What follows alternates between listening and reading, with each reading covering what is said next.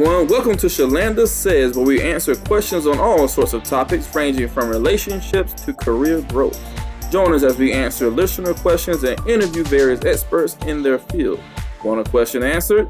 Send it to Shalanda at tookswilderguidance.com. That's Shalanda at tookswilderguidance.com. Now here's your hostess and proclaimed queen of time management and goal setting, Shalanda.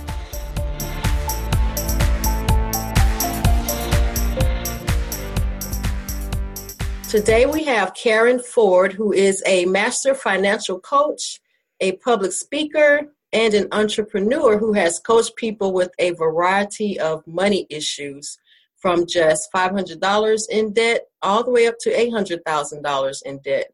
She has coached folks with up to 86 credit cards and taught them how to pay them down and pay off those credit cards in record time.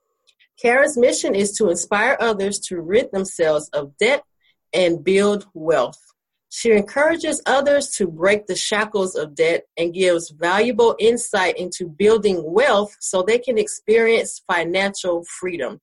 Karen Ford's number one Amazon best-selling book, Money Matters, is a discovery for many.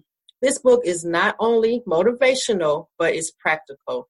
In Money Matters, she provides keys to demolishing debt. She shares how to budget correctly and gives principles in wealth building. So, welcome. Thank you so much. It's a pleasure to be here with you today. Yes, ma'am. So, we're going to get into our first five. And the first question is What drew you to this career? Oh, well, a few years ago, I have always had a passion for money, and I've been told by many people that I'm really good with it. I actually have a background in nursing. I'm a registered nurse, mm. but haven't practiced as a nurse for a few years. And I just started um, feeling like I needed to work more with helping people in the financial arena. So I became a master financial coach. I was trained well and uh, began my one on one coaching and now giving some financial freedom seminars as well. Oh, wow. And so, what impact do you hope to make? I hope to make an impact where uh, I can help save marriages because 50% of Americans end in divorce, not because of communication, not because of sex, but it has to do with money fights. So I want to help people in their marriages that way and also help people learn a little bit more about money because you know we don't want to go around uh, our entire life and keep working for that mm-hmm. paycheck and working for money but let's do something with some of the money that we're making and make that money work for us so that we can have a greater income. And so when we hit that retirement age, people are well prepared to retire because they have a, a substantial retirement plan in place. Yes. Now, think about everything you know in regards to this particular path. In retrospect, what would you do differently, if anything?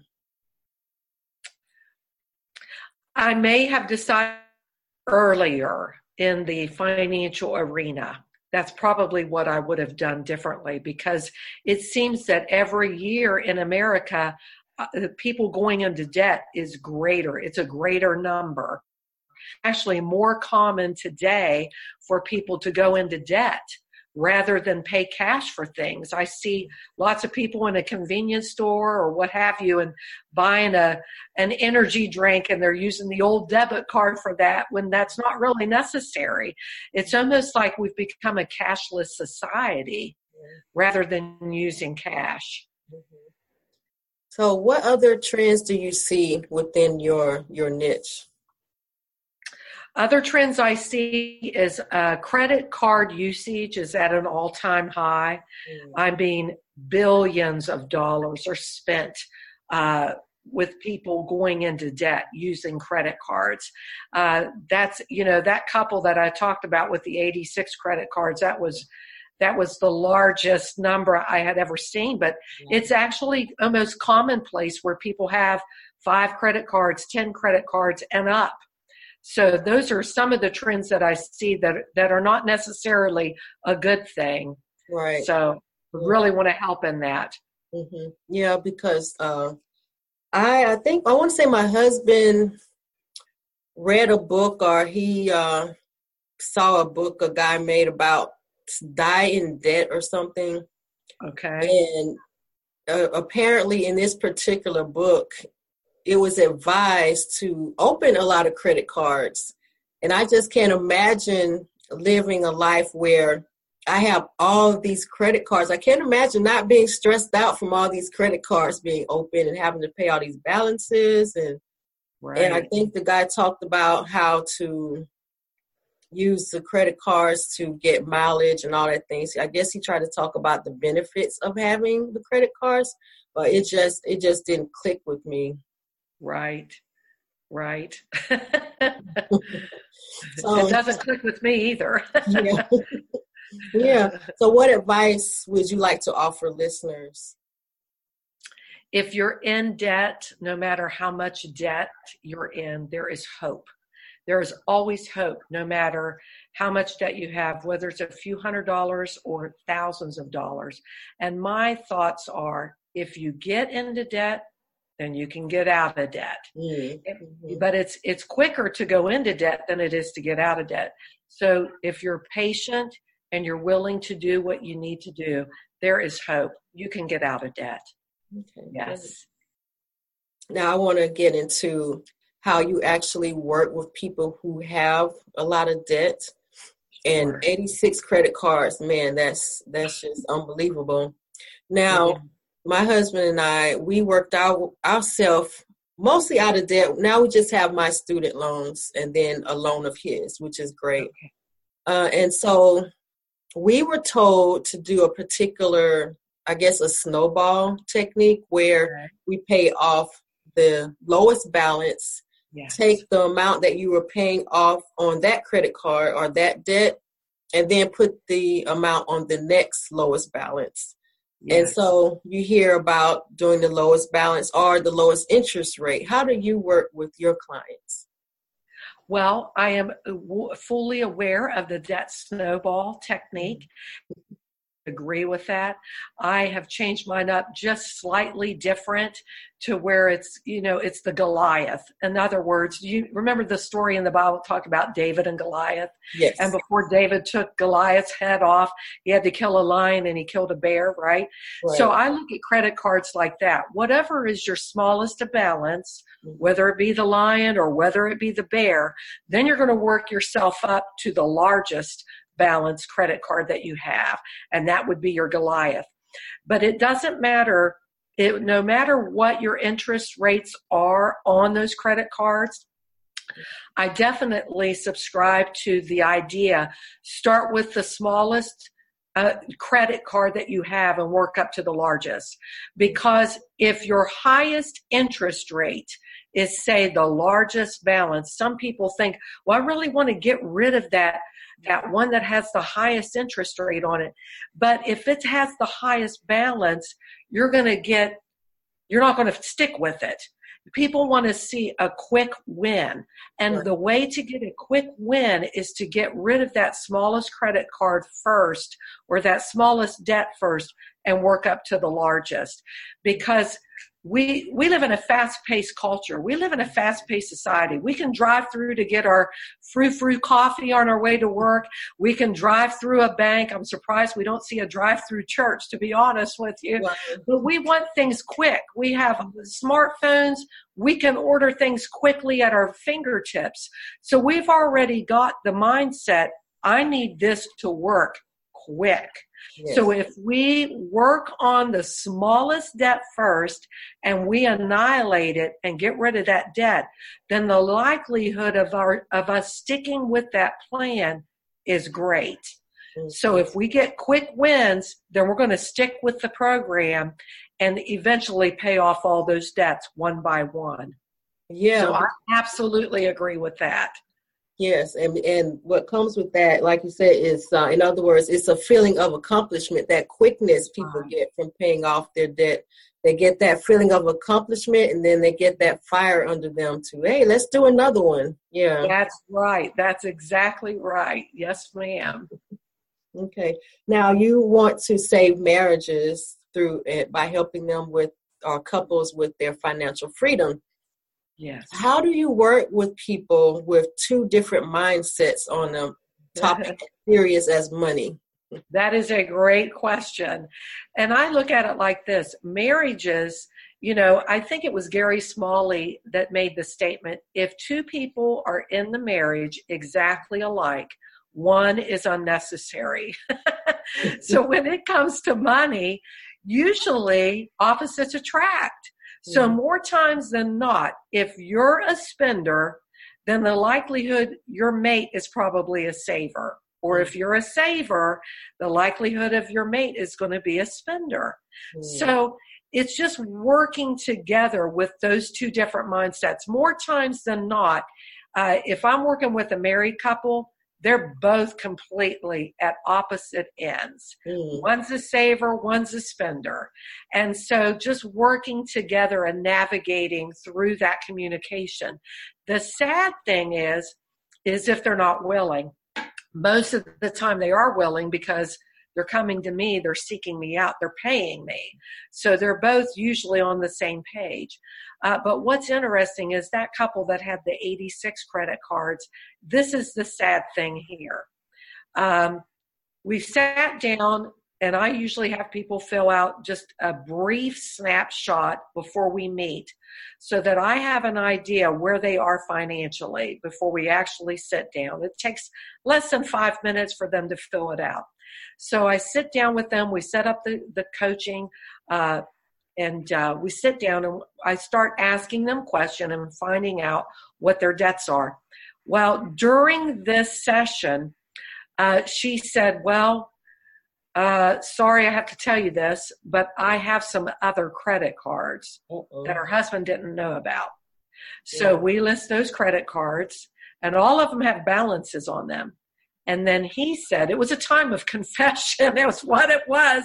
He said, Well, I have some credit cards too oh, that she doesn't know about.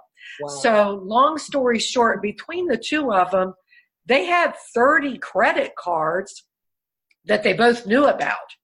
Mm-hmm. But then the other 56, she had some that he didn't know about and he had some that she didn't know about. So that was kind of a sad situation. But, you know, heading it off at the pass, I said, okay, we now know all of the debts. We now know all of the credit cards. So now, you know, we're not going to fight about it. Now we know what we're dealing with. Now we need to work on it. So they agreed that we're going to fight about it. And from now on, let's communicate. you know, let's not take out credit cards that our spouse doesn't know about because mm-hmm. that can create even more problems. So, well, yeah. And that's one thing I want to touch about um, not telling our spouse things. My dad would tell me growing up when you get married, Shalanda, do not hide your purchases from your husband. and yeah. so, what, and because he told me this growing up, I learned okay, open and honesty in relationships, obviously, but it's something I was shown growing up. Now, yeah. how soon should we start teaching our children about financial planning? Oh, that's a great question, Shalanda. The sooner, I mean, as soon as they can start talking, mm. start talking and teaching them about money. And what I like to encourage parents is listen, you most of the time in today's society both parents work outside the home mm-hmm. and you know my thoughts are why should you go and work a 40 hour or plus week job come home and do all the laundry the vacuuming the cleaning why is that you know kids because they're a part of your household they're a part of the family they can actually start doing some things you can actually teach a three year old how to make a bed is it going to be perfect? No, it's not going to be perfect. But attach money with those assignments. Mm-hmm. There may be things that happen, you know, in the Ford home. They uh, may have to make their own bed. They may have to do do some dishes, and they don't get paid for that. But don't attach chores or or don't you know just give them an allowance. Why are we giving our children an allowance just because they're breathing? I mean, attach money with work so that they know. Look, if I'm going to make money, I need to go to work. Mm-hmm. So, you know, if you take the, the garbage out today, you know, I'll give you 50 cents. Or if you, you know, dust the furniture or run the vacuum, you know, I'll give you $5 or whatever it is. But make sure that you don't pay them for everything that they're doing in the home mm-hmm. because they're a part of your family. It should be an expectation. Mm-hmm. You know, you have to load the dishwasher. I can remember growing up, I'm one of seven children. And so when before we left that dinner table, my dad would look at each one of us and give us a, each an assignment. You rid up the dishes, you sweep the floor, you wash, you dry, and you put away. And he gave each of us an assignment. And we begged our parents for years, please get a dishwasher. Mm-hmm. And my mother would say, I don't need a dishwasher. I have seven. so, you know, as soon as you can, uh, as soon as children can talk, you can start teaching them. You can actually teach a three or four year old how to fold washcloths. It may not be perfect and it's going to take time for you because it's quick for parents to do things. But if you'll take the few minutes to teach your child how to do things and say, look, mommy's going to give you a, a, a, penny or she's going to give you a dime or, or whatever it is you're going to give them for doing those chores, that's great. And then I also encourage get three clear jars or three clear, you know, Cheeto containers or what have you, mm-hmm. and put one save, spend, you know, or, or, what have you, and teach them to save some of that money back and teach them you can spend some of this, but let's get in the mindset that you're not going to spend everything that you make, but okay. you can save some back too. Mm-hmm. Okay, yeah. I usually don't do this, but let me tell you what I do with my four kids. Okay. I already know part of what I'm doing wrong. I'm inconsistent. Okay. So my kids are right now they are 13, 12, 10 and 5. Okay. And for the past couple of years, well, no, they've always had chores and it's always been age appropriate. Yes. Now they are able to clean the whole kitchen and help with yard work. That's great. And I have an app where they can earn money. They're they're supposed to. I put some of the responsibility of this consistency on their heads because I do not honestly do not open that app every night they do their chores and log off. Okay, you did the dishes. Okay, you mopped. So all the kids have chores that they're supposed to do.